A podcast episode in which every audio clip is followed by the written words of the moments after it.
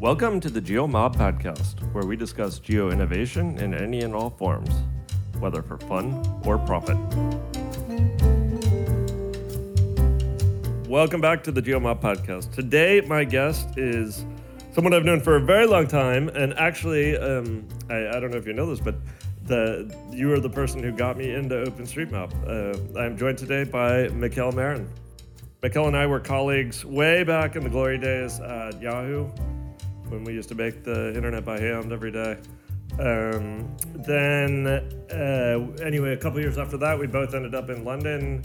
Right when when OpenStreetMap kind of took off, the I remember um, the first Google Maps mashups and that kind of stuff. So. Um, and and since then, of course, you've gone on to to much else within OpenStreetMap. Um, so yeah, I think you're the longest-serving board member of all time uh, through across various terms of, of the OpenStreetMap Foundation.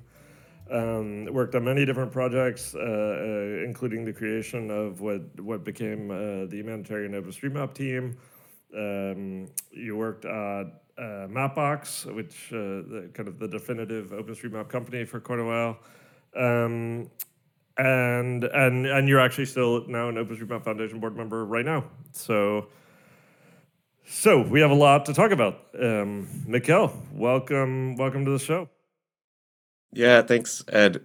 I uh, I was thinking about it, and I think from the people that I work with in our field, and that I'm you know that I'm interacting with or um, connected with, you're you you and I like as the longest in my career we've we've known each other the longest because there's very few people that I'm still in touch with from the Yahoo days. It was so long ago, like 25 years ago.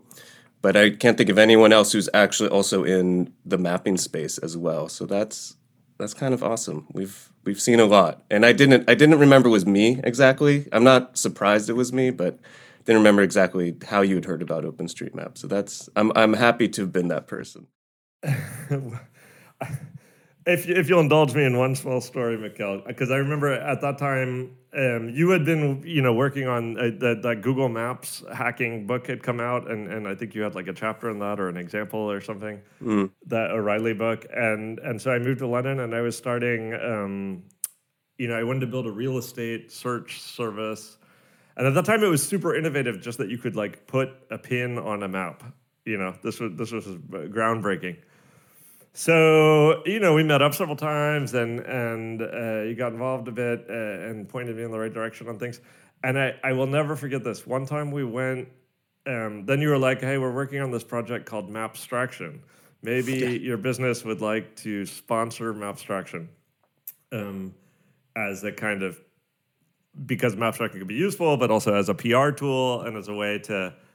You know, uh, uh, get the brand in front of relevant developers and things like that. Anyway, I remember we met one time for lunch to talk about Mapstraction. It was you, me, and you brought along Steve Coast. Um, and you and Steve Coast were going to work on this. And it was the first time I met him. And so we talk about Mapstraction. And after that's all clarified, Steve like pulls out his GPS device, which was like I remember it being big and clunky, you know, like a shoebox or something. And I was like, oh, what's that? And he's like, oh, we're making a map of the whole world. And I just remember thinking to myself, you know, he kind of explained it to me, and I was like, like, you know, just just do Mapstraction, buddy. like, don't don't get distracted here, you know. so distracted. yeah, I love how understated he was. Yeah, he was just like, yeah, we're making a map of the whole world. That sounds very. That, that must have been about 2005 or so. Yeah, Mapstraction was a kind of a meta library, very lightweight meta library on top of all of the different mapping APIs which were emerging at the time. Google Maps API, of course, which actually emerged after the hacks. So when Google Maps came out, a lot of folks, myself included, started tearing apart the JavaScript that was running it and doing unintended things with it, which was super fun. And um, there was an opportunity there, obviously, for Google, and others followed suit um, and of course OpenStreetMap as well wanted to be um, an option for your base map. And the idea behind Mapstraction is that you could write once and then easily switch between the providers. So you could go to Google or Yahoo, had Yahoo Maps back then, or OpenStreetMap. And so it was kind of this Trojan horse for OpenStreetMap. And um, yeah, Steve and I and Tom Carden, I believe, worked on on it back then. Andrew Turner, who I've done a lot of work with, um, is still maybe I'm not sure if it was back then, but later as well. And the thing that I, I remember from the work on Mapstraction is, yeah, we, you gave us a small stipend. I, I can't remember how much. Like I, I mean, it can't have been 15, more than like 500 pounds or something. 500 pounds, a thousand pounds, and we decided to take that and go out for like a ridiculously extravagant dinner in London. Oh right, okay. I, then I probably we got one of these. 500 um, pounds. That was probably like 100 pounds then. It was more. No, it was it was enough to pay for dinner, and it was like a, I remember we ordered a multi-level like seafood All tray right. with like, and um, Tom was. Uh, probably still is a vegetarian, and throughout the whole meal he had like you know like a lobster and you know uh, all sorts of shellfish just staring him in the face, and it was um, it was uh, it was super fun and uh, and and felt over over the top. Um, as yeah, as to, tech often uh, as tech often is. Did you go to speaking of? I mean, I know you're in Barcelona now. Did you go to the um, back at in the Yahoo days? Did you go to the uh, the annual European sales gathering in Ibiza? I, I, I did. We had. I went once to Ibiza. Um, I didn't go to the sales events every year, but I went to one. Uh, yeah, we had some fun times back in those days. Uh, yeah, that was, that was yeah, the real ridic- internet, Mikel. None of this. That was the yeah. We we that was uh, yeah. That was over the top. The real internet. I know. Internet's changed a lot. Let's um, take us very quickly, Mikel, through the highlights of, of all the things you've worked on around OpenStreetMap, because I think that's why um, obviously most of our audience will know you. Because um, then, I mean, first of all, I think you were you were very instrumental in the beginning. I remember in those early days of like organizing the mapping parties and um, building some of the first software, and like you, you know, I remember the Isle of Wight mapping party. Um, and then you kind of went global. You kind of, you know, the UK couldn't couldn't contain you. And I remember you would go off to like India and stuff and like do mapping parties there, and you were all over in like the Middle East and stuff. Take take us through some of that. Yeah, that was really what attracted me to OpenStreetMap was the potential to have that kind of global impact.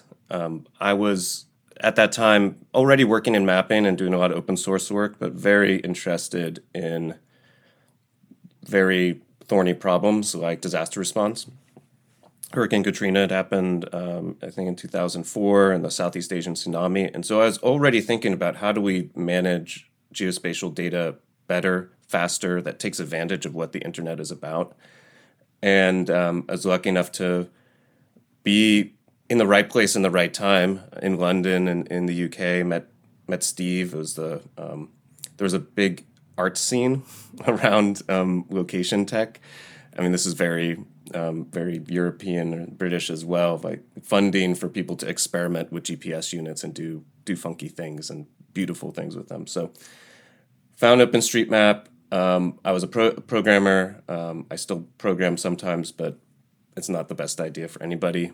And uh, yeah, I did some of the work on the, the first I mean, the first website refresh, it, it, looks very similar to what we have now, uh, for better for worse, with the you know the map button, the edit button. Um, Tom Carden designed that in the, you know on the back of a napkin in a pub, literally, and um, you know modeled after Wikipedia. And but yeah, I was always thinking about well, how can this be? I don't know, change the game with how mapping is done and be an equalizer and empower people. And um, and I've been very lucky and thankful for all the places that OpenStreetMap has taken me. So was, I was immediately thinking about disaster response and how to like challenge what we were doing in environments that are very different than London and Berlin. Um, so that that took me to to India in 2008, which was very different place back then. You know, get just power, uh, let alone internet connectivity. Hard to come by, but am- amazing reception from the open source community there.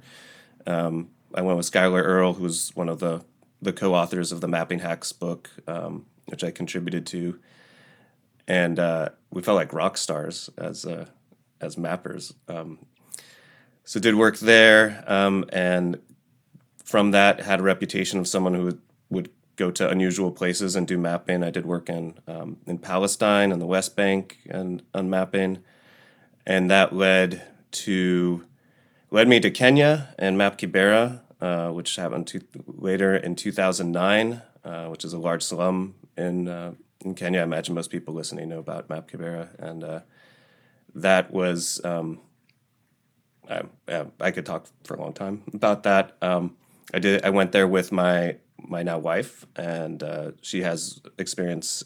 She's degree and worked in international development, and so we took a very uh, long term approach to working there. MapKibera is still um, still going strong and doing work in in Nairobi and across Kenya, and has inspired a lot of work. Um, in parallel, I was yes for years sort of like nurturing the idea of humanitarian OpenStreetMap team and it got you know, named it in 2008 and got a logo and started to gather people who were you know excited about this idea. And uh, the, again timing is everything. Um, terrible timing with the of course with the Haiti earthquake but it was the right moment for OpenStreetMap to be um, be a real part of the the response and the equation because there was no there was really no alternative and that was a proving ground, I think, not only for what became Hot, and I was on the, you know, the formation of of Hot as a organization and on the board of Hot for for years, but I think also proved that OpenStreetMap was really viable. There's always been commercial interest around OpenStreetMap from the very earliest days. I mean, as you know, uh, you you felt that as well, um, but it was still, you know, I think five, even you know, going on ten years, still fairly like crazy idea, and um, not sure it would work. But Haiti and the later work by Hot, I think, really showed that you know quality, useful data could could happen in OpenStreetMap, and I think opened the door for the the kind of commercial interest that we see today. And that was a lot of the original engagement, by the way, from from companies was in was in engaging with with hot or mapping in places that were otherwise unmapped and, unmapped, and not yeah. on yeah um, so anyway to wrap up my my career I've I spent seven years at Mapbox um, after doing a year at the State Department also working on on OpenStreetMap and open data within within the U.S. government and I was at Mapbox for seven years, did a lot of work on the data team there um, and with OpenStreetMap, um, and then a lot of work with nonprofits, um, with the forming the community team and, and continuing that um, that that work that was part of Mapbox's DNA, um, emerging from Development Seed, you know, a, few years before. So a lot of we were talking about the pandemic before we we started. We did a lot of work during COVID, including help helping to launch vaccines.gov, which is the main site in the US for people to find vaccines. So, a lot of great work in the social impact space at Mapbox. And um, yeah, I've been on the board of the OpenStreetMap Foundation and two two um, stints. I have the dubious honor of being the longest serving board member, and this is my last year. I term out, so um, no more um, from here, and I'll be able to really focus on what I'm doing these days, which is at Earth Genome working on climate and environmental data science and, and thinking about how all kinds of data, including maps, can make a difference for our future. Okay, so lots to unpack there, Mikel. Though, um, first up, congrats on all of that. I mean, it is it is absolutely amazing uh, how far how far we have come and, and all, all, these projects and, and how they've evolved from you know idea on the back of the napkin to as you say a, a, core infrastructure that's used by people all around the, the world and um, heavily relied upon so so um, I guess now that now that we've wandered down memory lane, what, what, what's what's your opinion of the current state of OpenStreetMap of where we are? And I don't know if you want to answer personally or or speaking as a board member, or if if if you're able to. Is there a distinction between the two, or? Yeah, I, yeah, that's that's a very fair point. I'm not. I think we'd have a much less interesting conversation if I was speaking on behalf of the OpenStreetMap Foundation. Not because the OpenStreetMap Foundation is is interesting, but I would need to try to, you know, take into my mind kind of a you know a lot of a lot of interests and um, so yeah i'm speaking as myself but of course we'll touch we can touch on the foundation and board work um, and the state of osm um, to a lot of degrees. I mean i think it's openstreetmap has always been something which has this amazing kind of like dichotomy in its reputation. And it's like really like there's a lot of it's seen as this amazing thing. And i still i think it's i was just thinking about it earlier. It's a it's amazing that it works. I'm still astounded that like every day the that this is the way that the fundamental geospatial data set of the world is created and it works and it continues to work and um, i think in all of the debate about like what could happen or what we need to do, it's often lost. Like actually, things are going pretty well.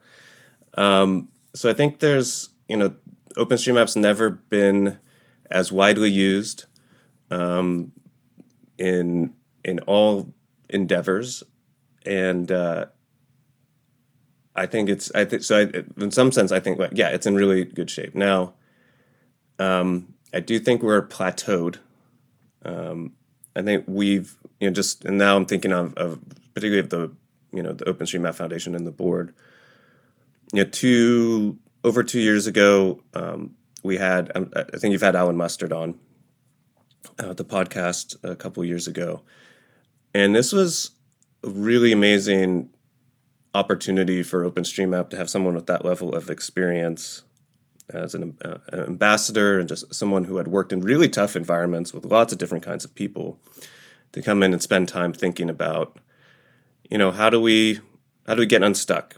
And i feel like we've not to say that we that things were not happening before. I think openstreetmap foundation's always been been um, been getting some things done with with the way that it's set up but we started having conversations and considering things that before just were kind of non-starter conversations. Particularly, and the thing that I'm, I'm most proud of that we've been able to do recently is is hiring people who we we need in order to keep things running. So Grant Slater as our, our site reliability engineer, and um, we have we have Martin Raifer is you know, maintaining iD, and these were hard discussions to go through. It was a lot of work, um, and we made made it through. We also, so I think I'm really proud of that, and I think that was a, you know Allan was definitely a catalyst for that. The other thing that changed over the past couple years was we have moderation now uh, on our communication channels, on our mailing lists, on many of the forum channels, on on discourse, and of course, it's still the internet. Like the internet is a painful place to be a lot of the time. However, um, we're in a lot better shape, and we have like you know, cons- you know broad consensus and structures in place in order to make sure that like we have not that everyone has to be nice to each other and everything, but that there's minimal expectations of the level of of how we talk to each other. And that's not to say that there's not problems with that. It's it's hard, but I think we're we're in a a good place as well. Um, that's to say, we're I, think I think we're on a plateau. Yeah. Let, let me put one question to you, Mikel. Um, uh, particularly given the context of someone who's been in OpenStreetMap for so long and uh, has accomplished a lot.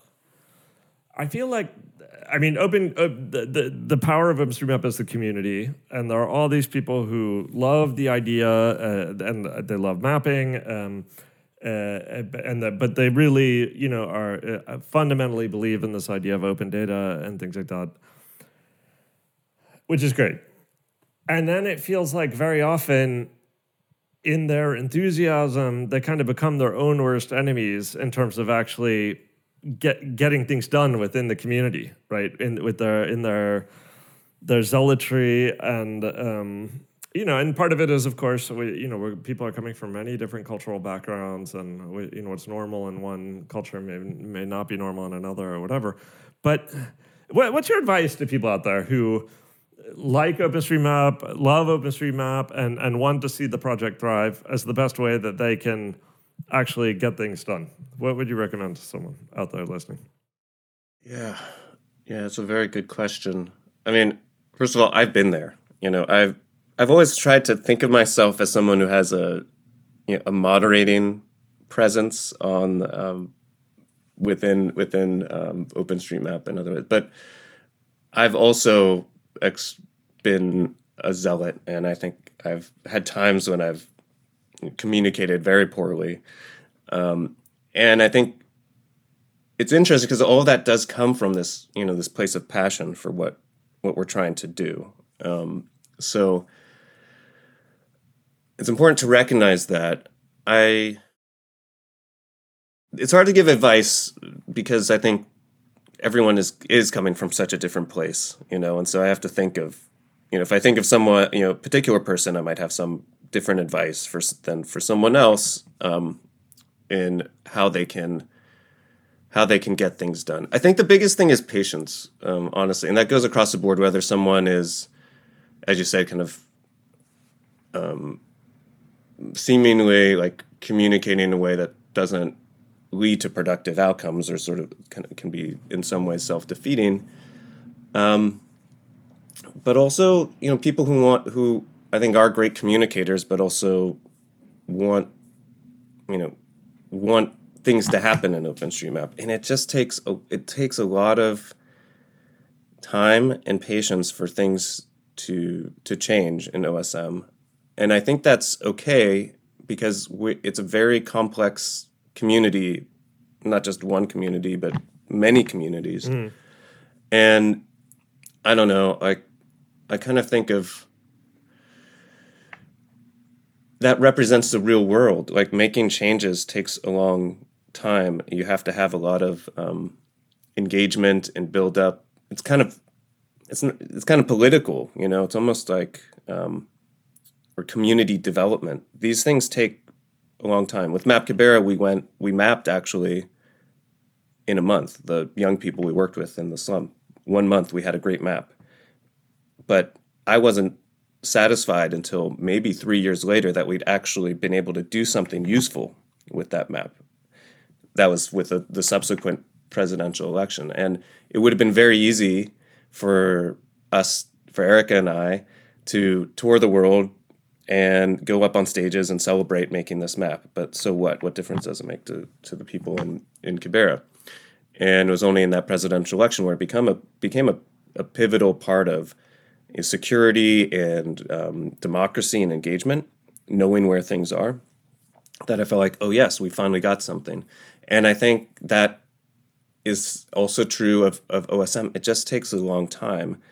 And um, I think we're getting believe it or not, I think we're kind of getting faster at some things. But having whether you're you know at a a company and wanting to see some things develop and change, um, or you know an individual who's really passionate, um, it's not going to turn on a, a dime. We have 20 years of almost 20 years of history, and it's a lot of people involved, and there's a lot of data and software involved, and it take that's um, uh, you have to be in there for the long haul and not get swept away by the you know the immediacy of like responding to someone on a you know a mailing list post as a longtime board member any any kind of maybe anonymous anecdotes you can share about the um, the complexity of managing the community and the kind of you know Wait, or maybe maybe let me put it this way: what, what's the biggest misconception that you know normal mappers have about uh, the OpenStreetMap Foundation and, the, and what goes on within the OpenStreetMap Foundation board? I mean, sometimes I see emails and I'm just like, does this person have any concept of how an organization works? You know, and, and often maybe they don't because maybe you don't know the the background of that person.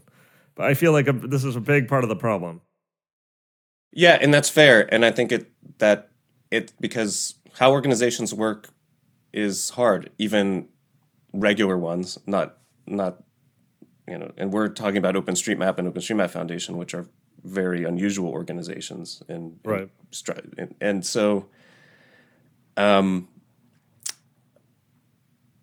I mean you use the word manage the community, which I'm sure like, you know, a lot of people would be like, oh, we we're not getting managed by, but yeah, not getting managed by sure, anyone. And I think, and that's, and that's, and I think that's fair because it's a lot of. It does.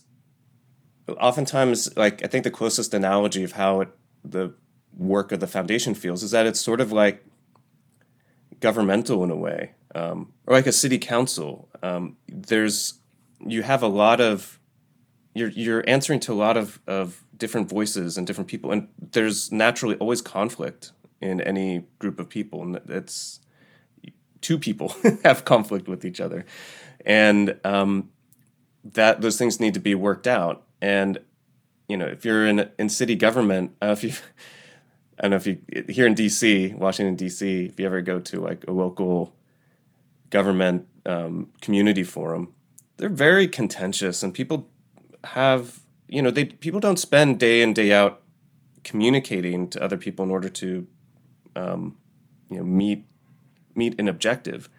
Everyone has a lot of things going on in their life, and um, and for many people, OSM is is a hobby.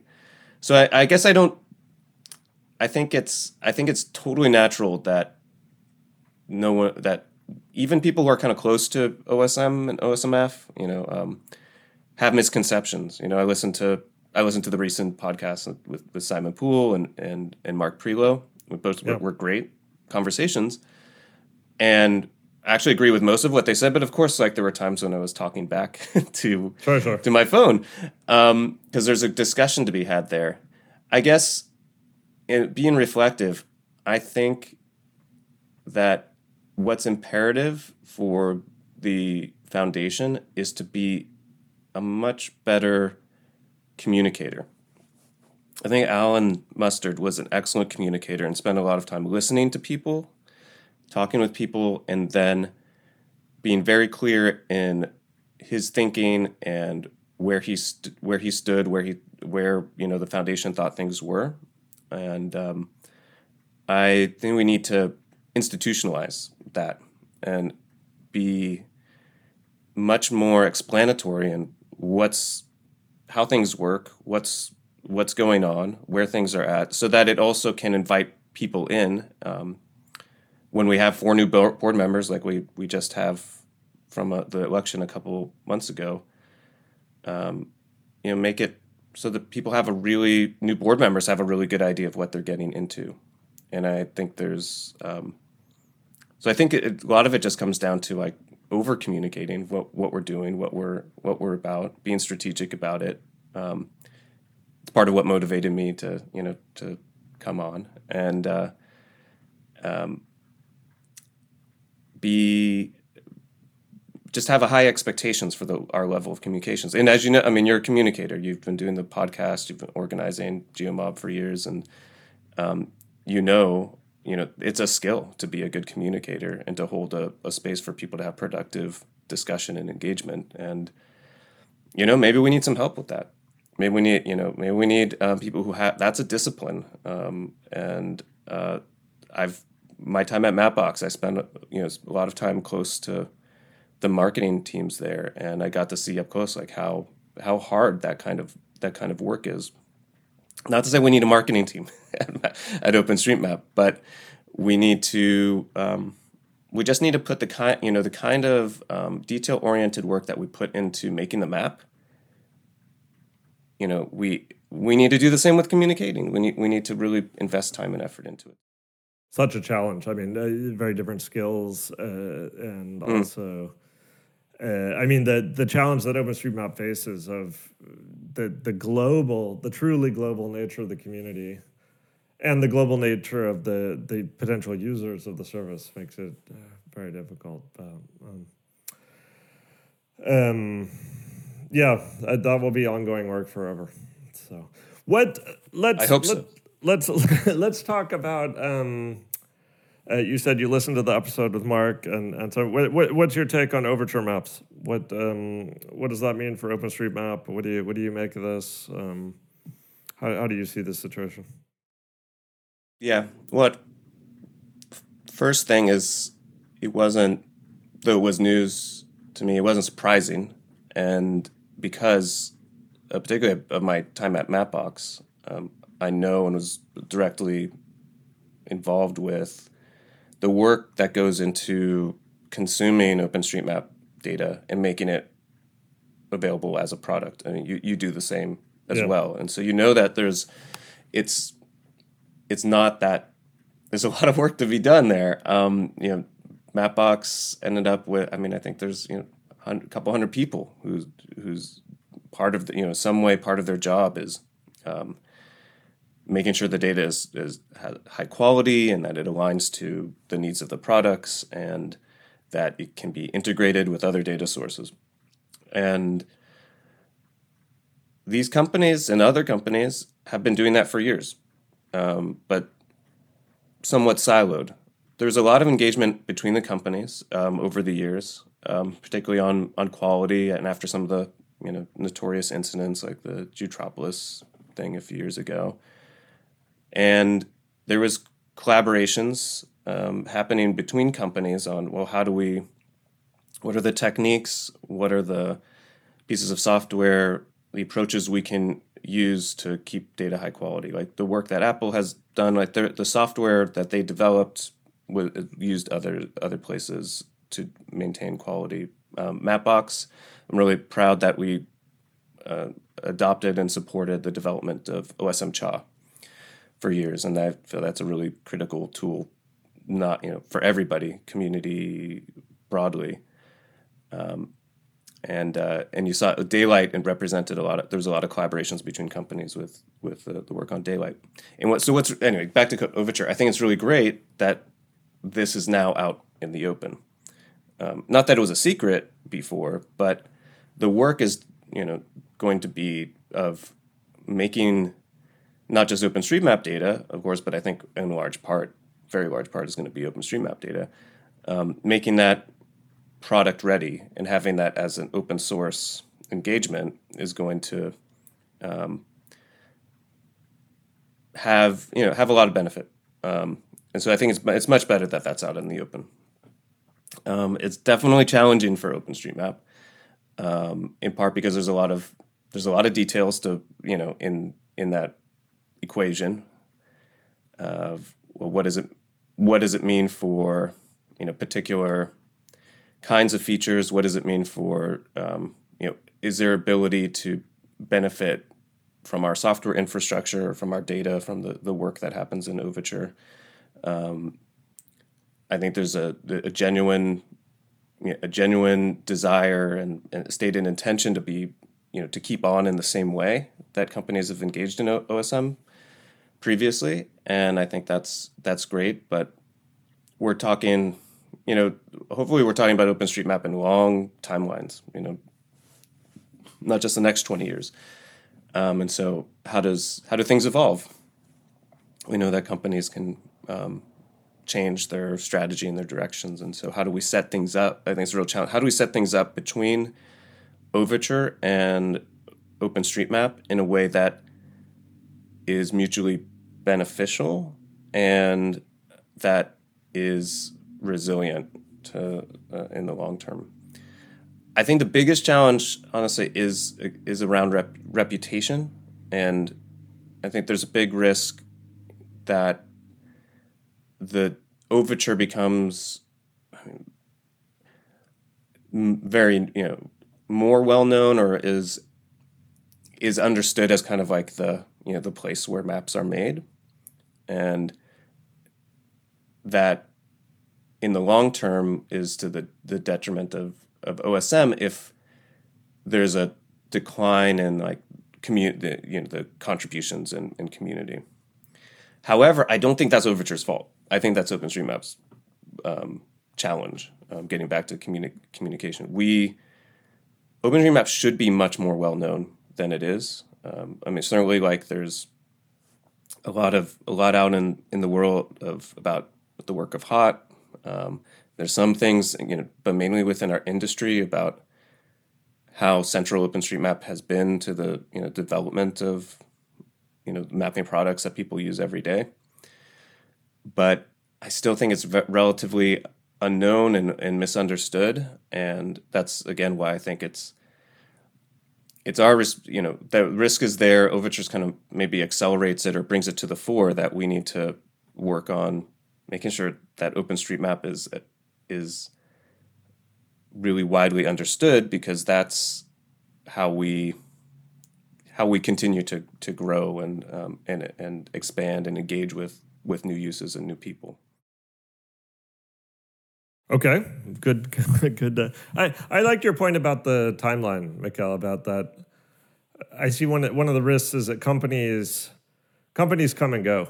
Um, you know, and even I, I mean, as, as, you and I well know, we worked at Yahoo when it was the king of the internet, and and and now now Yahoo doesn't really exist, right? And and that would have been unthinkable back then, you know. And so you know, who knows what in, in 10 years time, what the, what the commercial landscape will look like of which companies will be doing what and whether they'll be able to sustain their efforts or want to sustain their efforts.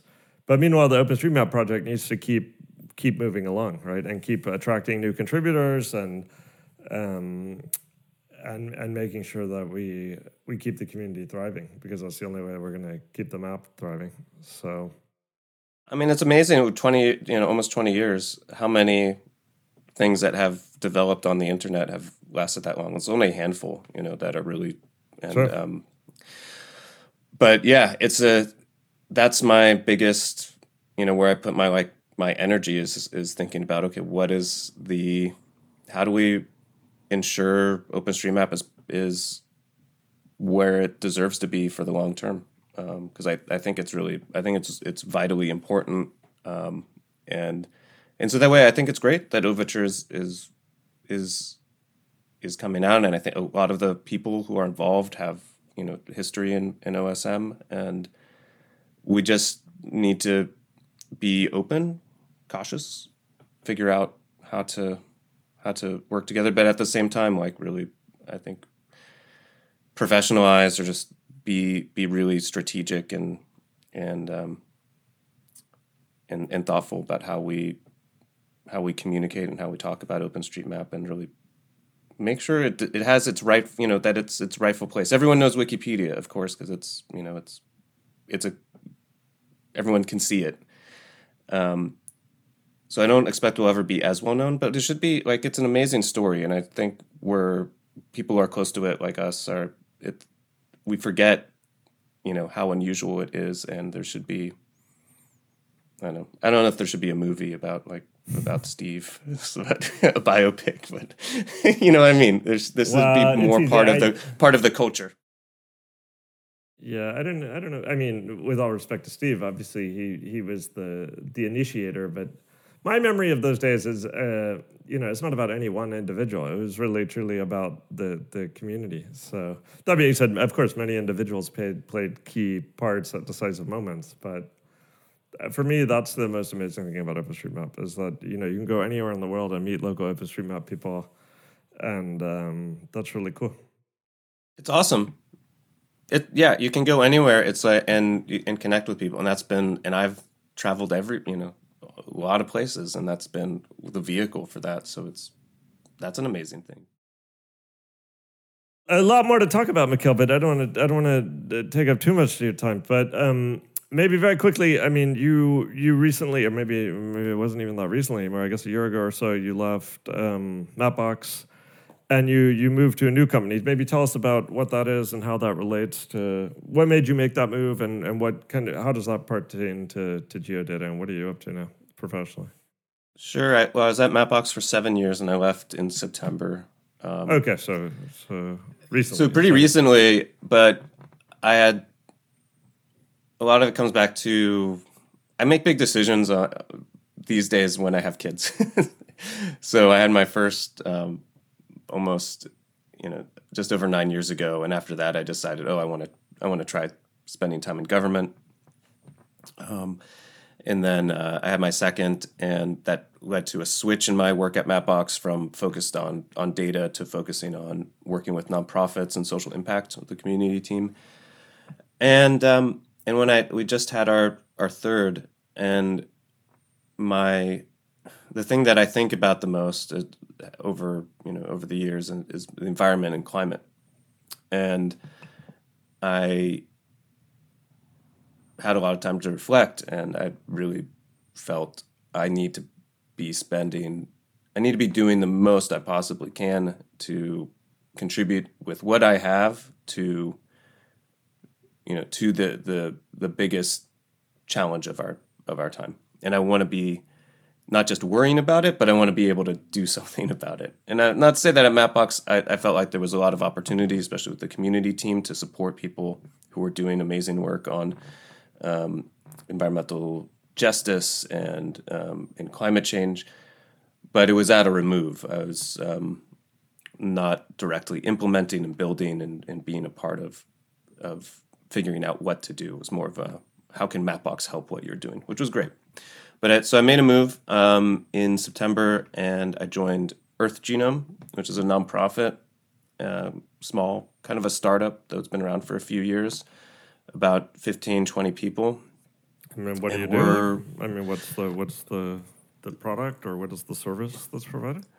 Yeah, there's a few different areas. Um, probably the thing that's most well known is many of the you know, major sites on environmental data and, and climate have been built by the folks uh, here. So I joined and very quickly jumped into the helping to launch the new version of climatetrace.org, which is a site um, supported by Vice President Al Gore to um, track the emissions at an individual asset level globally.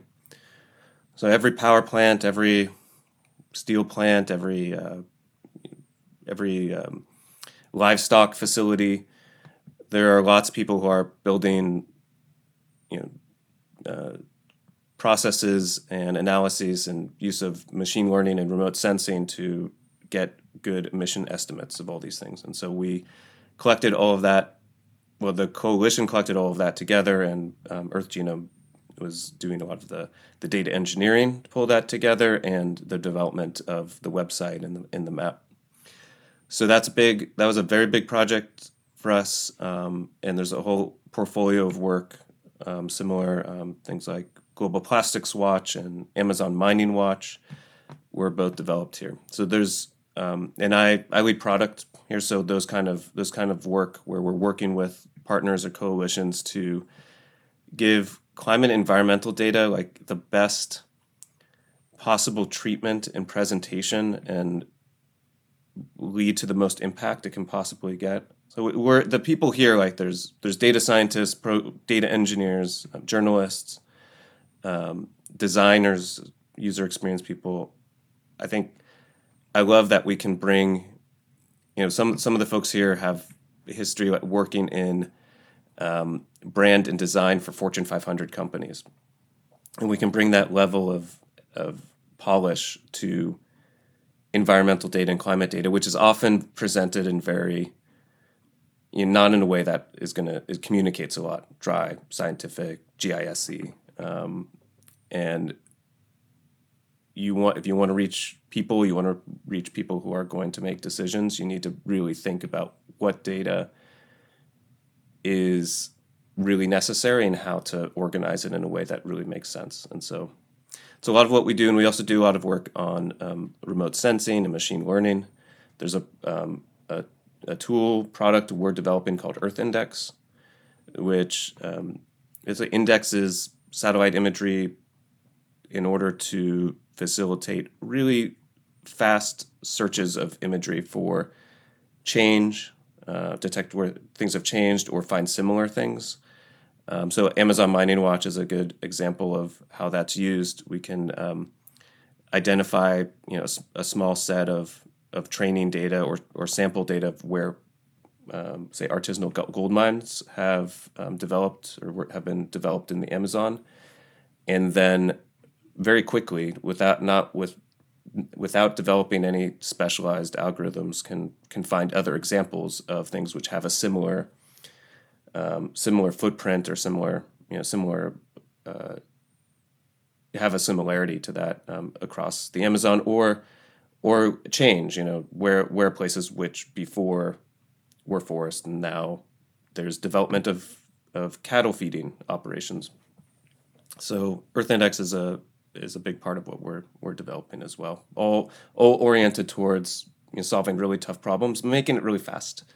and and accessible to as many people as possible, not people who are in our space, you know, really trying to make it available to people not like remote sensing experts, but can um, can click on a map. You know, if you can click on a map, you should be able to find the things that you you know that are important for the agenda of your work. So I'm very happy spending the time every day to, thinking about that kind of work, and um, you know, uh, I'm excited to connect with other people who are who are also working on topics like that or places where we could collaborate. Well, congrats on the new role, uh, Mikel. And uh, yeah, I mean, I think many people over the last couple years, this is something I've heard more and more at, at GeoMob events and just in the geospatial community. Obviously, geospatial has a key role to play in climate change, and people are trying to think of how they can get involved and and uh, turn their their technical skills into actual action and, and improved outcome. It's not it's it's not always so clear. Um, so in that regard, I think possibly in some ways similar to the challenge with the at OpenStreetMap, the, as you have a, a, highly motivated people, but from highly varied backgrounds, who and and in some cases able to work together and produce amazing things, and in other cases just getting in each other's way. So. Um, that's why you you, do, you really do have to have patience and and and focus over you know a long a long time. Um, things don't happen overnight. You don't necessarily find you know you have an intention or something you want to do. That's not it's not going to be immediately apparent how to do it. Like I had the idea for hot, you know, in 2005. It took like five years for it to actually actualize, and um, sure. so you know it's really if, if there's something that you really care about you know, just like it's going to take a long time to learn about it and to you know there's going to be mistakes and um, convincing and it's maybe works differently than what you expected. Um, and so i'm glad to hear that. I'm glad to hear that's on people's minds and you know yeah it's um, keep keep hold of that no matter what you're you're doing. And hopefully you know eventually you'll be you know right time and right place to like do you know to to do something with them. All right. Well, on that positive note, let's let's wrap up, McKelvin. Um, hopefully, the right time and the right place will include seeing you at a, a in-person GeoMob event again at some point. I don't know if you have any plans to make it back to London or. Uh... I'd love to go. Yeah, I I would love for that to happen, but I rarely leave my house uh, most days, so we'll see. we'll see how it goes. Well, Maybe for for the OpenStreetMap twentieth uh, anniversary or something. That might be a fitting. Oh yeah, yeah. We should really do. Yeah, I mean that you're. That's maybe we point. should do a, we really do a should, party we, in London or something. And uh, we should. It should be a big deal. You're right. We can can truly reminisce about the about the glory days. yeah. Cool. Well, thanks. Thanks for um, thanks for having me on, and thanks. Yeah, thanks for you know for doing these and hosting the you know conversations with people in our our space. I think it's really it's really great to hear people directly. You know, the conversations that you can't necessarily have because you can't jump over to London. Um, I think it's right. It's nice. Well, thanks for coming on the show and sharing your perspective. And um, uh, of course, if, if you ever come across people who would be interesting to to perhaps give wider exposure to, then um, please send me send this to me, and we'll, we'll see if we can get them on the show. And uh, yeah, keep up the good work. Right on. Thanks, Ed. Bye. Thanks for joining us today and listening to the GeoMob podcast. We hope you enjoyed the discussion. Please get in touch with us if you have any feedback or suggestions for topics we should cover. You can get the show notes over on the website, which is at thegeomob.com. While you're there, you can sign up for our monthly mailing list where we keep you informed about upcoming events. You can, of course, also follow us on Twitter, where our handle is GeoMob. Thanks for listening and hope to see you at a GeoMob event soon.